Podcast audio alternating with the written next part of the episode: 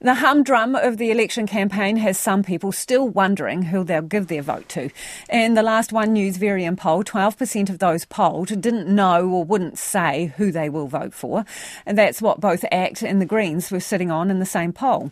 Nationals leader Christopher Luxon this week released a video urging people to not see the election as a foregone conclusion. But both major leaders are dwindling in the low 20s for preferred Prime Minister, indicating neither is setting the world on fire. That's given the support parties a boost, but all parties will be hoping it is not a sign of general malaise with the campaign as a whole.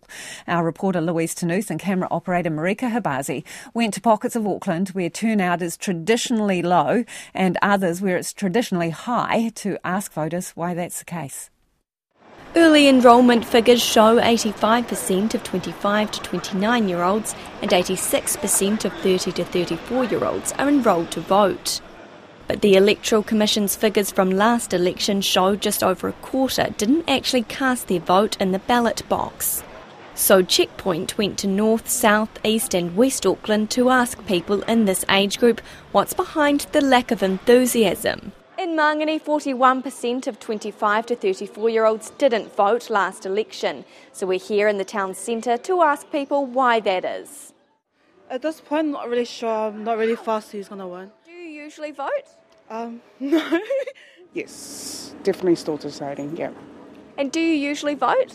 Yes, yeah, definitely always vote, especially when you come from a community like this. It's really important to be selective and make the right choices for our community, especially for our kids. No, I haven't decided yet. It's a bit of a hard decision yeah, Yeah. at this stage, yeah. Do you usually vote? In the past, have you voted? Uh, yes, I have voted. This is the first time I'm, I'm going to vote, but I'm not really sure about anything. And do you usually vote? Uh, no, I'm not even sure who's who's in the running to vote for. Moving east to Botany, 33% of 20 to 29 year olds didn't vote last election, and neither did 38% of 30 to 34 year olds. You don't usually vote? No, normally not. It's just nothing I've really ever been like taught how to do or pushed to do. Um, I I would possibly be going with national. Yeah, yeah, Cool. yeah. And do you usually vote? Uh, not quite. No, So No. in past elections you haven't voted? Uh, not really. No, no. But I I'm I'm I'm really fed up this time, so I, I'm going to vote. Yeah. To the west in Kelston, where 29% of 20 to 25 year olds didn't vote last election, and 26% of 30 to 34 year olds also didn't vote. Really, I'm not really that involved in politics, but like, um, yeah, I'm not sure. No idea actually. Yeah. I am I'm struggling with it this year. I think they're all much the same. Do you know who you're going to vote for? Uh, pretty much, yeah. And do you regularly vote? Not really. Yeah, why is that? um, just, I don't know. Yeah. On the North Shore, voter turnout here is higher. 25% of 30 to 34 year olds didn't vote in 2020, and 21% of 25 to 29 year olds didn't vote. Have you made your mind up about who you're going to vote for? Ah, yes, I have, yeah. Yeah, cool. And are you a regular voter? Yes. I just haven't had time to educate myself, I guess, on the politics. What's the point in voting for me? Because like everything's gonna stay the same. I still got my job. I still got where I live. Like I just don't see any point. No, not yet. No. Um, it's really complicated, this election, I feel. Haven't really thought about it yet. Have you guys voted in the past? Yes. Yeah. Politics teaching fellow at the University of Otago, Joshua James, says social pressure has a huge influence on voting. So if a young voter's friends aren't interested, they won't be either.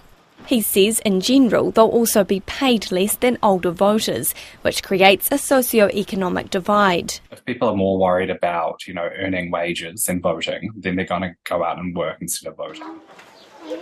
And higher decile schools are more likely to incorporate civics education. Uh, schools that might teach civics uh, or might have more opportunities for you to engage in the political system. In 2020, it was a standout year for 18 to 24 year olds. 78% of them voted, which put a stop to a 15 year decline. Joshua says this will bump up the next age group of 25 to 29 year olds. He says social media coverage of recent polls could also have an effect on turnout. I was a under 39 national inclined voter, and I saw that. I might think, hmm, actually, I don't need to go out and vote because my one vote won't make the difference because my team is already going to win.